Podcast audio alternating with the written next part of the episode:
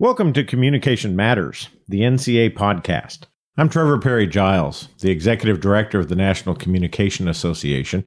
The National Communication Association is the preeminent scholarly association devoted to the study and teaching of communication.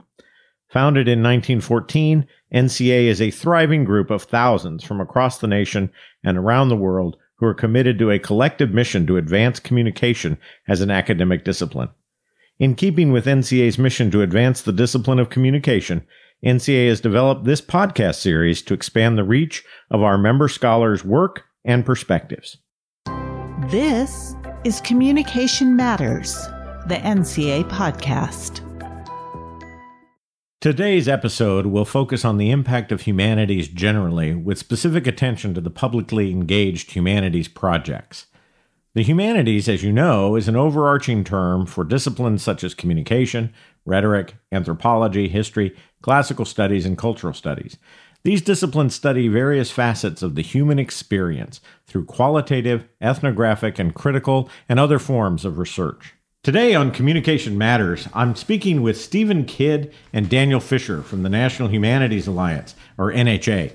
Also joining me today is Catherine Burton, Portfolio Development Specialist at Routledge, Taylor and Francis. You may recall that Taylor and Francis is NCA's publishing partner for our 11 academic journals, and Kath has been a longtime friend of the association and of all of us who work at NCA. Hi, Kath. Thanks so much for joining us today. Thanks, Trevor. It's lovely to be here with you all. So, Routledge, Taylor, and Francis recently released an article and a book chapter collection entitled Publishing and the Publicly Engaged Humanities. Can you tell me a little bit about the origins of that collection and Routledge Taylor, and Francis's partnership with the National Humanities Alliance or NHA? So, the idea to showcase book and journal articles via the online collection was a truly collaborative effort with colleagues from the National Humanities Alliance. And in part, it was designed to amplify the Humanities for All database of publicly engaged projects that Daniel Fisher and others have created. But it was also a great opportunity to highlight content from the Routledge portfolios across the humanities in a thematically linked way and promote the collection to an audience who we understood, perhaps more anecdotally, to be turning towards the public humanities in the course of their scholarship. What the collection identified was that if you are working as a publicly engaged scholar or consider yourself to be at the vanguard of the public humanities, publication in traditional journals and books is possible and has perhaps been happening for a while. So the collection provided us with an opportunity for Routledge to collaborate with NHA and reach authors and readers who are actively engaged in building the public humanities through publication. This collection includes research from a variety of fields, including history, English, ethics, and rhetoric. How do these articles and book chapters reflect the broad values of public humanities projects, do you think? So I think that's a really great question, Trevor. I think it underscores why the collection has captured the imagination public humanities projects emphasize inclusivity, collaboration, and diversification. For instance, what the public humanities projects included in the collection show is that there is an essential value in capturing all the parts of the work and the people involved in the publication process too. Just to give you an example, in Barry M. Goldenberg's Rethinking History article, he describes an experimental collaboration between graduate and public high school students that combines traditional historical methods with community engagement. The project used a mix of methods to co create oral histories, online exhibits using Omeka, and other secondary research. This provided the opportunity not only to showcase engagement practices between tertiary and secondary education institutions, but to think about how history is taught and learned. In working with the community, the project produced research that would further the discipline and included future humanities knowledge makers in the process of determining historical practices for themselves. And I do just want to recognise the role that digital practices play in the creation of public humanities projects, and perhaps note a point of tension with current publication models. As publishers, we need to diversify publication options for scholars so that we can incorporate the full range of work involved in projects, not least in terms of digital or perhaps non traditional outputs derived from this work. Things like project websites, digital collections, and apps are often common outputs from public humanities projects but they're perhaps not easily incorporated into a peer reviewed journal article or book and often sit alongside the final output.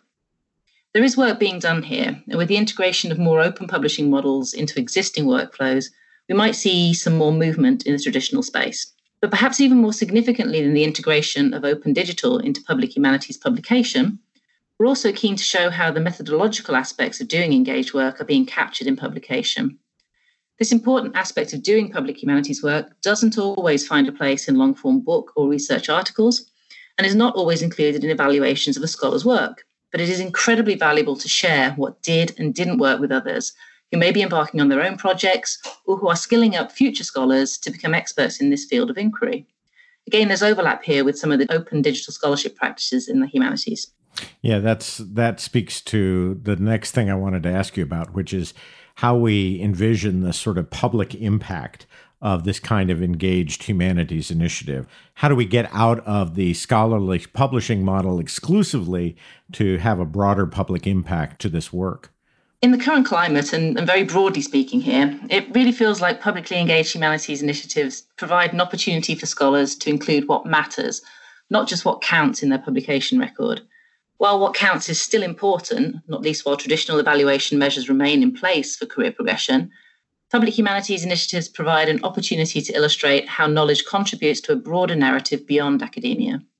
For instance, initiatives such as the Being Human Festival that takes place in the UK each year highlight the value of the humanities in society and embed scholarly research and practice within a public setting. The impact of these initiatives may be somewhat more challenging to quantify than some other areas of scholarly inquiry. But in terms of enriching community life, expanding inclusive and diversifying scholarly practices, as well as rethinking what it means to be human, they are essential.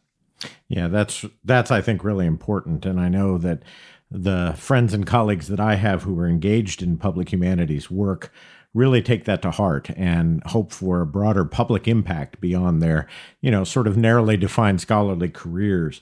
Uh, speaking of that, bringing this a little closer to home, Taylor and Francis were thrilled, has been our partner for several years now in publishing NCA's 11 academic journals.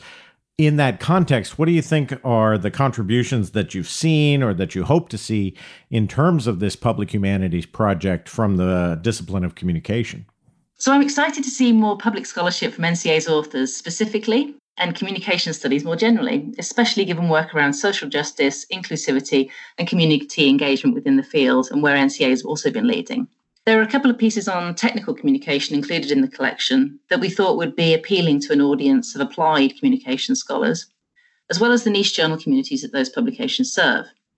And the Remembering Emmett Till project provides a great opportunity to understand how digital outputs play into the publication of public humanities projects. What I think I would like to see, however, is more critical inquiry into public humanities projects and perhaps how that critical thinking can be woven more generally into pedagogy. I think COM is well placed to engage in that inquiry, especially given the rhetorical foundations of the field and applied and perhaps more digital practices that are emerging in areas within communication education. I know a lot of our colleagues in English and English literature have made much of the capacity of digital humanities work to bring text to life, for instance, in interactive ways. And I like what you suggested there about the critical component, because often those sort of invite a, a less robust kind of criticism. And, and I agree. I think communication is nicely poised to do that. What sort of publishing advice then would those of you at Taylor and Francis have for our colleagues and our academics who are involved in these public humanities types of projects? Yeah, that pressure to publish is linked to promotion, tenure, and career progression more generally drives scholars to publish more and in ways that will fit a prescribed evaluation model, perhaps. But increasingly, there are opportunities, as I think some of the articles in the collection illustrate, to publish all the parts of the process in traditional journals and books. And if there's one thing that the collection has shown us, is that editors, books, publishers, and journals are embracing public humanities. So pick up a conversation. Use the collection as inspiration and pitch your project to editors who've already indicated their interest in the public humanities. Above all, though, think about your audience and who you want to reach through publication that's a good general principle for any aspiring author, but perhaps with public humanities projects, there's a need to consider a broader range of potential audiences. So perhaps consider starting a blog to run alongside your project so you can share parts of the process as they evolve and possibly test ideas as they emerge. And crucially, perhaps, given the community involvement in public humanities projects, provide a connection for your collaborators who might be situated outside of academe. That all being said, I do recognise that there are challenges associated with public humanities and publication. I hope we'll have more to talk about in collaboration with NHA soon. But given the positive response to the collection to date, we've been inspired to do more to support public humanities researchers and practitioners. and have just kicked off a project with nine field leading experts who will be creating model practices for public humanities and publication. The output from that project will be shared at the National Humanities Conference in November and is intended to continue the conversation about how to get published if you're doing public humanities work. We anticipate that the group will create some useful guidance and outline publication opportunities for the growing community of publicly engaged scholars now emerging. I know that many of the individuals involved in the public and digital humanities communities are also engaged in urging promotion, tenure, and university administrative committees to rethink what counts as scholarship. And I think that's a positive development as well. And I'm really appreciative of you joining us today, Kath, and talking about this exciting new initiative at Taylor and Francis. Well, thanks to you, Trevor, and everybody at NCA for this opportunity for talking a little bit more about the collection and what we've got on the horizon for public humanities and publication. I hope that we will see many more public humanities publications in the future at NCA journals and with our friends at Taylor and Francis. So thanks again.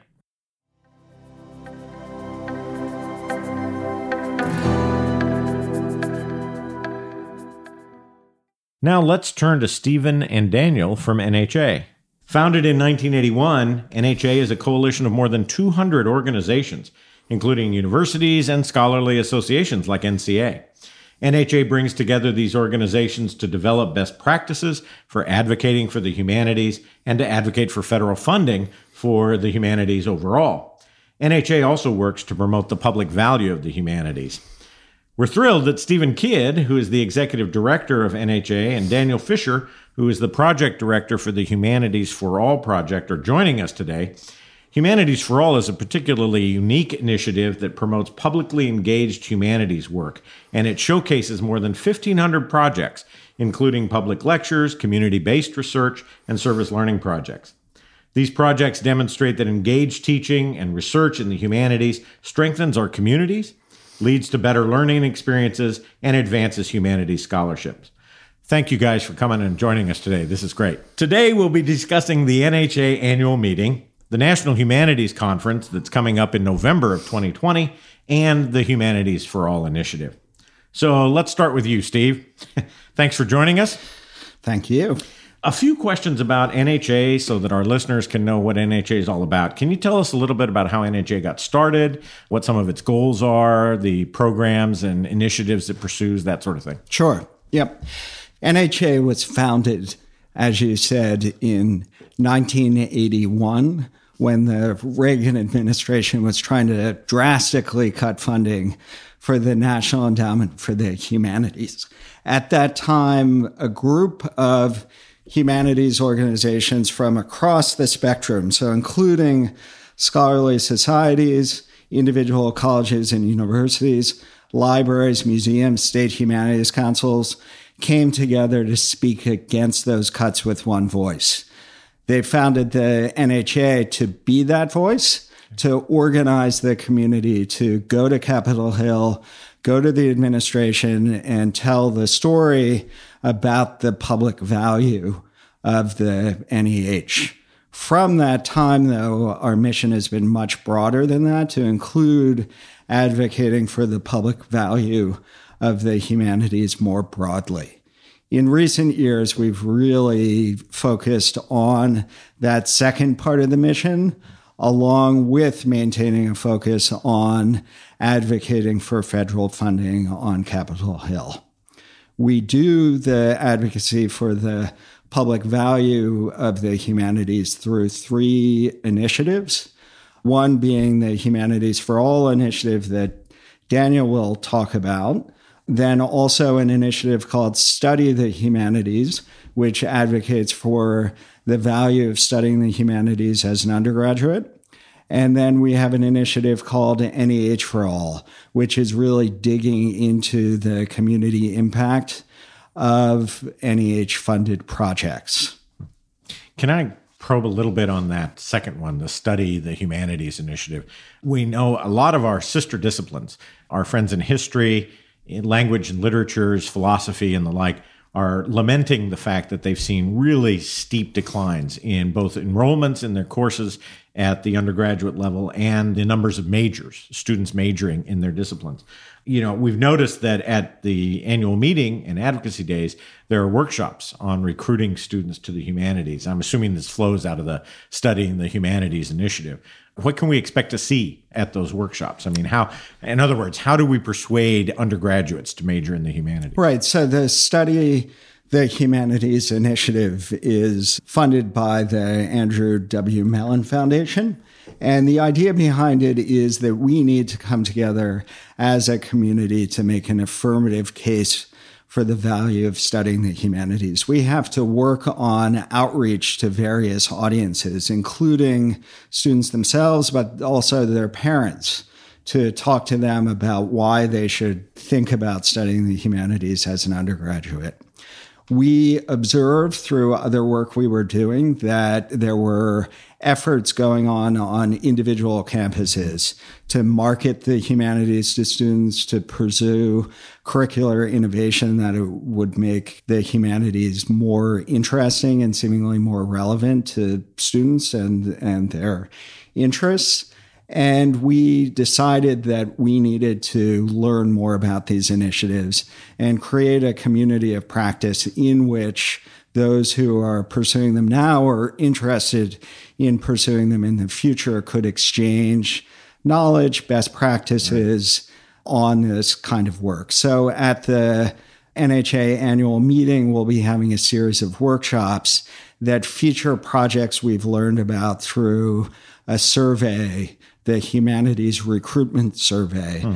that we've been doing over the past year.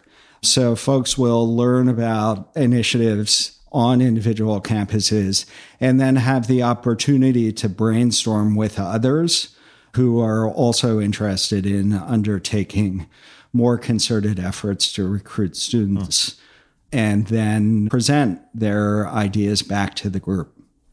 What are some of the best practices that you're that you're seeing? I mean, I, am curious about some of these arguments that people are making because I know that this is a real concern across the nation in a lot of humanities areas. I'm yep. just you know, any kind of preview. Sure. Yeah. So w- one thing we've learned about is the power of cohort groups, bringing undergraduates in for a special experience focused on an array of humanities disciplines, mm-hmm. interdisciplinary work and giving them that special um, orientation toward the humanities and what they what they are and do prior to them coming to college. Prior so to them coming while to college, While they're trying to decide and or, recruitment. Right. Other things that we've seen so far are instilling a marketing mindset in your teaching. So that might just be paying attention to the way in which you're framing your class as part of a broader humanities curriculum. Nice. And talking to students about what they might expect to do after they've taken your course or after they've majored in a subject. And then there are all kinds of career pathway kinds of initiatives that are focused on working with career counseling offices and employers to talk to them about what humanities majors can bring to the workplace, but ensuring that that potential humanities majors also understand that employers are in fact interested in their skills. Right. And we know that from just about every employer survey that comes out. That's right. Tells us that. You know, interesting thing from the communication standpoint is that we have not seen the declines in enrollments or majors that many of our other disciplines have had. But I've always not seen this as a zero sum game, right? That we're all in this together. And as we look at looming enrollment declines across the board, across mm-hmm. All the university sectors, this issue of promoting the humanities can be really important. Right. On the flip side, in terms of advocacy days and budgeting and the federal budget for research in the humanities, NHA was very quick to note and celebrate that the latest round of budget negotiations saw a pretty substantial increase right. for NEH funding and the largest increase, I think you guys said, in a decade. That's right. Which is fantastic. But I'm wondering if you might think about or let us know how you think NHA's work and the advocacy that we've been doing for the last decade have made a difference. Do you think there's any kind of, I'm not suggesting a causal correlation, mm-hmm. but do mm-hmm. you think there's any kind of meaningful connection to be found yeah. in those increases? Absolutely. I think that the increases are a testament to the number of advocates who have been coming to Washington and engaging their elected officials and talking to them about their own work and the impact of NEH funded humanities projects in their state and in their district. We really provide a context, a platform for those of you who are around the country doing this work right. to come to Washington to talk about your work in your own words. And that's what really connects with members of Congress and the growing amount of support on Capitol Hill for the NEH and for humanities work in general is really due to both the work that is being done around the country in the humanities and its impact, but the work that advocates do coming here mm-hmm. and talking with their elected officials. It's it's all of those advocates who really should get credit for these increases. That's great, especially with you know the hostility I think from the administration on a lot of these questions. It's it's nice to see that Congress is has our back, if you will. Um, yeah, Congress really gets it. They yeah, really yeah. Understand the impact of of all of this funding in their districts in a way the administration just has not paid attention to. I've been actively advocating with NHA for the last few years. And, you know, one of the points that we always make when we go to Capitol Hill is talking about the local impact. What other arguments do we make for, you know, continued federal funding for the humanities that, mm-hmm. you know, might lead to even more increases in the future? Yeah. I mean, local impact is one of the strongest ones. But then there are also impacts that address certain societal needs. One thing we've been talking quite a bit about is the role that the humanities can play in times of personal and community crisis. So we just did a briefing on Capitol Hill last month involving veterans programs. And we brought veterans in to talk about ways in which reading literature and having discussions about the, about that literature with groups of, of veterans and community members help them deal with their sense of isolation and help them connect more on their campus and in their community. So these kinds of programs really have policy outcomes that lawmakers care about beyond in their own communities, but beyond their community as well. Alongside of the annual meeting and advocacy days, another initiative that NHA has been pursuing over the last few years is the National Humanities Conference. How long have you guys been doing this? This was our fourth year. Fourth, the one in Honolulu. That's uh, This past November. So in 2020, the National Humanities Conference is going to be November 5th through the 8th in Indianapolis, Indiana. Coincidentally, this is just a few days before the NCA annual conference, also to be held in the same city, Indianapolis, Indiana. And like NCA, the humanities conference has a similar theme. So humanities at the crossroads or something along those lines. And NCA's is communication at the crossroads. I'm wondering, besides the obvious Indiana connection, what do you think about humanities at the crossroads? What does that mean as a context for your conference? Yeah, so we we are looking at various facets of crossroads as a as a concept one crossroads as a place of decision, one as crossroads as as freedom, one as crossroads as uncertainty, and then one crossroads as intersection.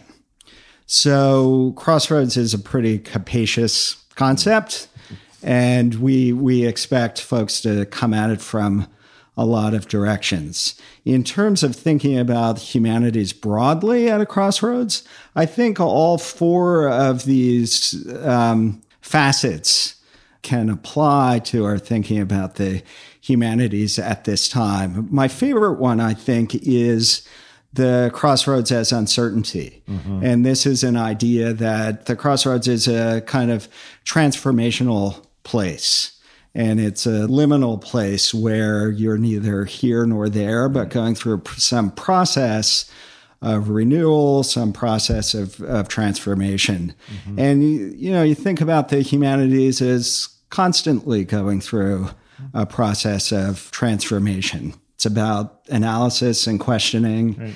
And, you know, the concept of uncertainty is also supposed to apply to our engagements with the humanities, that the humanities can make us uncertain about where we are mm-hmm. while trying to find reference points and, and grounding. Nice. And that public programs in particular in the humanities can emphasize this uncertainty. You're bringing a group of people together to read, reflect, discuss things. And you don't know what's what's going to happen exactly with that. It's an uncontrolled situation but it's also a situation with enormous promise and possibility.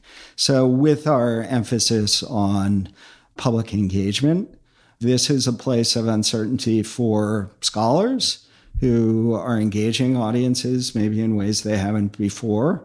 And it's also for our communities who are using the humanities as a way to ask questions of themselves and to maybe move into new terrain. There's an opening there for uh, communication scholarship, I think, when we talk about the public engagement of the humanities. You're fairly familiar with the discipline and with what we're all about. Do you think NCA folks should think seriously about doubling up on their Indiana conferences this fall? I think they absolutely should. The unique thing about the National Humanities Conference is that it brings folks together from across the disciplines, but also from various kinds of organizations. So the idea behind it is to bring together those who are working in an academic context mm-hmm. with those who are working in organizations outside of the academy. Uh, don't you co-sponsor it with the state federations of humanities councils we, or something? We do. Right. So we we have been hosting the meeting with the state humanities councils, and it's really geared toward fostering more collaboration between the humanities councils and those who are based at higher ed institutions. So the extent to which we have more voices in that, it just becomes a stronger and stronger event and a more generative kind mm-hmm. of kind of environment. That's great. That's also a good segue, by the way, to discussing humanities for all and talking about the, the work that NHA does in terms of humanities in the public realm and in the public space you know, NCA has been really pleased to partner with NHA for a lot of years, and the, this good work is fantastic. I'm wondering, Daniel, as the project director of Humanities for All, how you would describe it and what its goals are all about, and then we'll talk more specifically about the ways in which communication scholars are are a part of the Humanities for All effort. Absolutely. Thank you so much for having me here. Over the last 20 years, we at NHA and others across the humanities have observed a a real increase in the level and quality of publicly engaged work across the US. This includes research, teaching, preservation, and programming conducted with and for diverse public groups. We're interested in supporting that as an organization for a couple of reasons. First, it broadens the horizons of humanities work. It allows us to do new kinds of research, to teach in innovative and engaging ways, to preserve more of our, our shared cultures, and to create programming that really connects with all kinds of folks. So, with the generous support of the Andrew W. Mellon Foundation, we launched Humanities for All to document, to promote, and really to build capacity for publicly engaged work in higher ed. To document and promote this work, we began by surveying the state of the field. We collected, as you mentioned before, over 1,500 examples of research, teaching, preservation, and programming initiatives. We think of it as a kind of representative rather than a comprehensive cross section of the field. We built a website, humanitiesforall.org, to house this database and to allow you know scholars and, and folks from all over to dig into the data. we provided three ways into the data. First, a database that's searchable and sortable along a wide range of axes. You can sort it by discipline, you can sort it by region, you can sort it by theme. Each project is tagged you know, in a number of ways. We wrote um, over 50 profiles of projects that represent really the range of work in the field. You can see how how others have done what they've done. You can dig in and you can really be inspired. So you can see if you're working in a humanities center, what other faculty in humanities centers have done. If you're working in communication studies or rhetoric, you can see what your colleagues have done and you can think broadly about, you know, what you could do. We've also written three essays that outline patterns in the field and the data that we, we collected the first builds a kind of rough typology of five types of projects that we observed. The second outlines a set of overarching goals that we found you know most of the projects sought to achieve. What are some of those goals? They do things like inform contemporary debates helping people make sense of things like race and culture. Mm-hmm. They amplify community voices and histories. So they they go out into the world and they they conduct oral history research. They they dig into archives and they share that with broad audiences, telling untold stories and, and amplifying the voices of those who have not always been heard by all. They can also help individuals and communities navigate difficult experiences. You know, for example, there's a great many projects that involve veterans in reading uh, you know literature that helps them make sense of and give voice to their experiences of war. They're expanding educational access. They're creating resources for K to 12 teachers, K to 14 teachers. Right. They're also creating programming for folks that have not had access to the humanities. They're also preserving culture in times of crisis and change when you go out and give voice to to community voices and histories, you're you're preserving those voices. Partnership is really key to to many of these projects, and so we've collected through interviews with project directors thoughts on what it means to be a partner and how they went about building their partnerships. It can be complex, but it is almost always rewarding. Great. And those essays are available on the Humanities for All website, yes, home website. Absolutely. Right, right. They're on humanitiesforall.org. Great, great. As are some of these communication projects that you're going to highlight. Yes, I can think of two that really represent the range of work in the field. The first example is the Emmett Till Memory Project. Mm-hmm. It's a partnership led by Dave Tell of the University of Kansas and the Emmett Till Memorial Commission. In 2007, historical markers commemorating uh, Emmett Till were installed and rather quickly became the target for vandals. They were sprayed with bullets, they were scraped of their words, and uh, some uprooted and thrown in the river. In 2014, Tell and Patrick Weems of the Emmett Till Memorial Commission launched the Emmett Till Memory Project to respond to these acts of vandalism by creating digital memorials that really couldn't be defaced. So together they led a team to build a GPS enabled smartphone app that takes visitors to 18 sites related to Till's murder and the trial in the Mississippi Delta. And at each site, the app provides the perspective of folks that were associated with that site. So if you're at the, the courthouse, you can see how jurors might have made sense of the situation at the mm. time if you're where the black press stayed, you could get their version of the story. These are very different stories, and as Tell says, that's the point. Memory Project is about all of the various dimensions of the Emmett Till case, if you will, right? Yes. Okay. And it provides a public and engaging access point. And as a plug, Dave Tell's book on the Emmett Till Memory Project is out mm-hmm. from the University of Chicago Press, and I think it's been fairly well received. And so, um, just put in a plug there for for Tell scholarship. It's a wonderful example of how public engagement can also lead to academic publication. Indeed, right.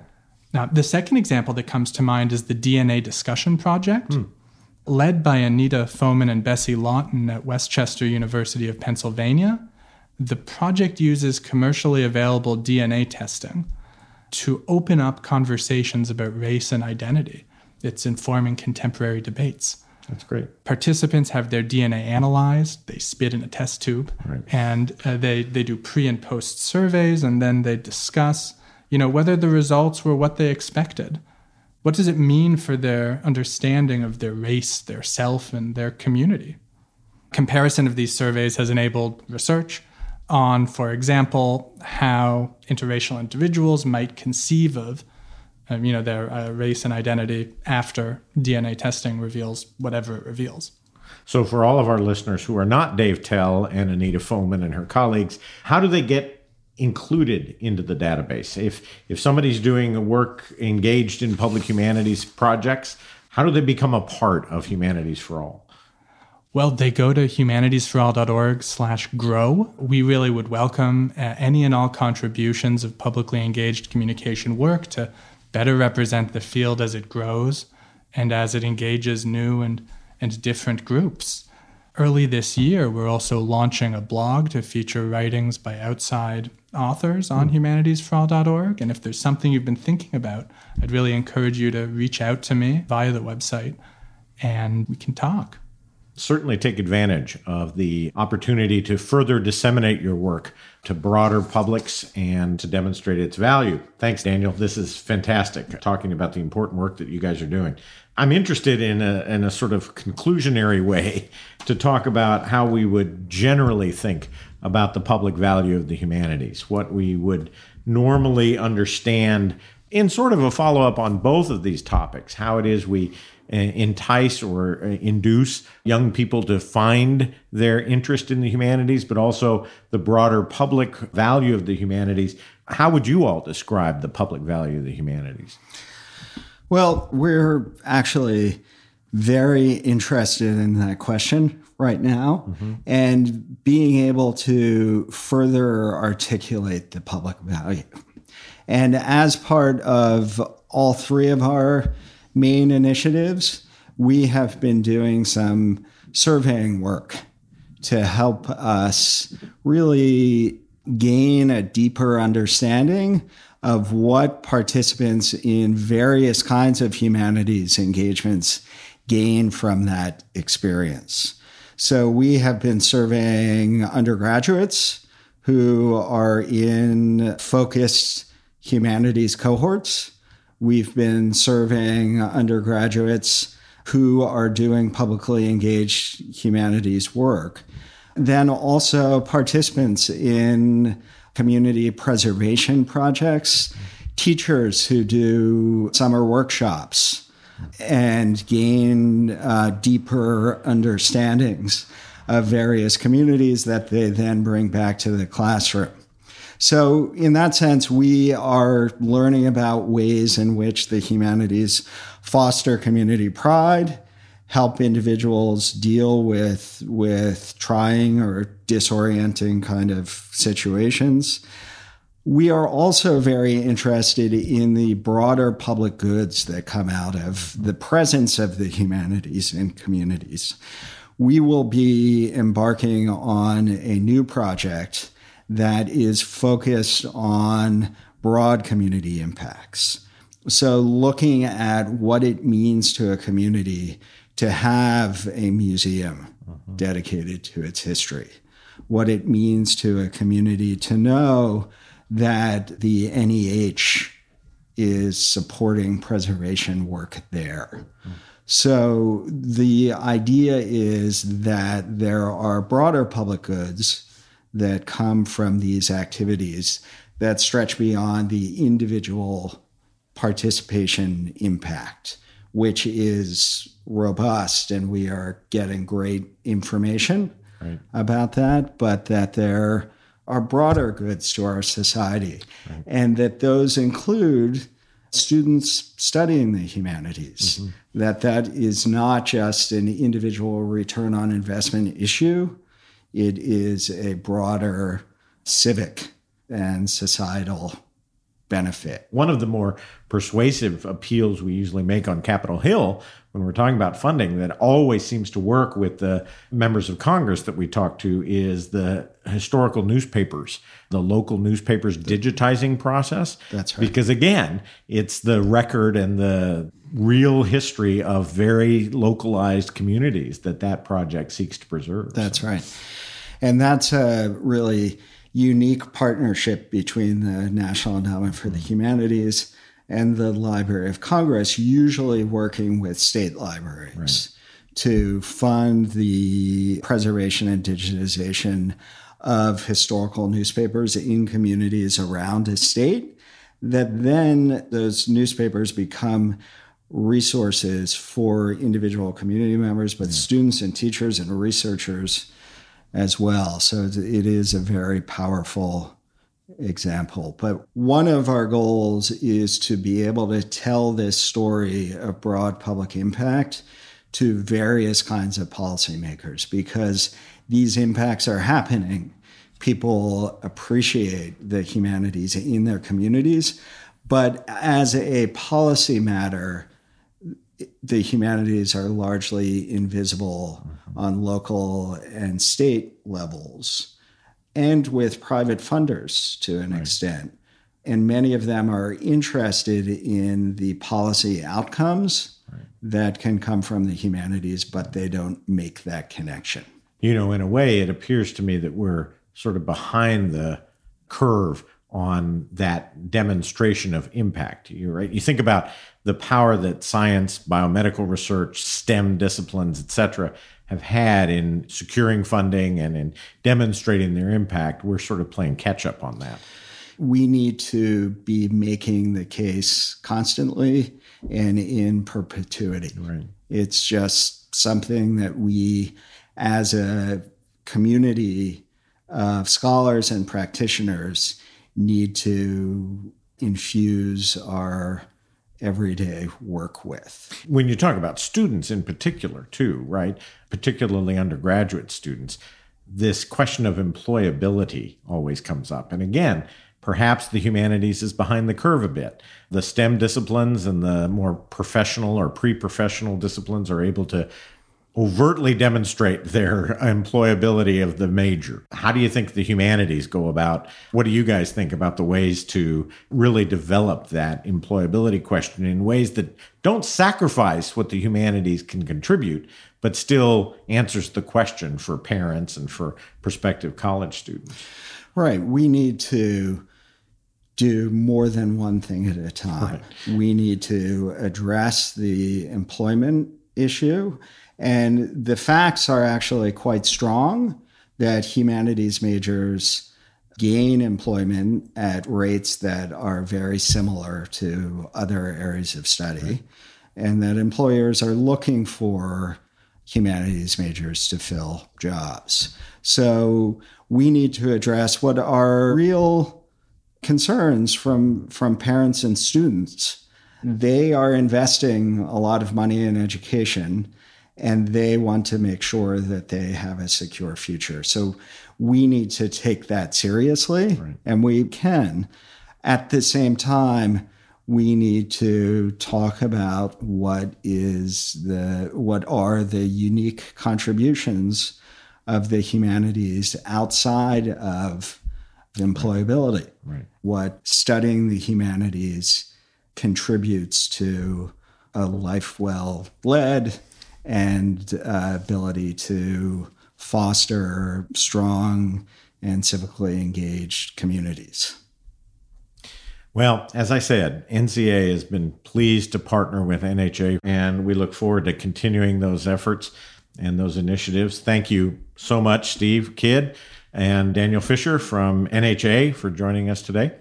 Thanks for having us. Thank you so much. And if anybody out there is interested, Look for announcements about the NHA annual meeting and advocacy days. NCA regularly publicizes those events every year. And the National Humanities Conference, again this year in November in Indianapolis. You can find all information about that at the National Humanities Alliance website, which is nhalliance.org. nhalliance.org, or link to it from natcom.org, the NCA website. Listeners, we hope you've enjoyed this lively discussion of the value of the humanities and the work that NHA does.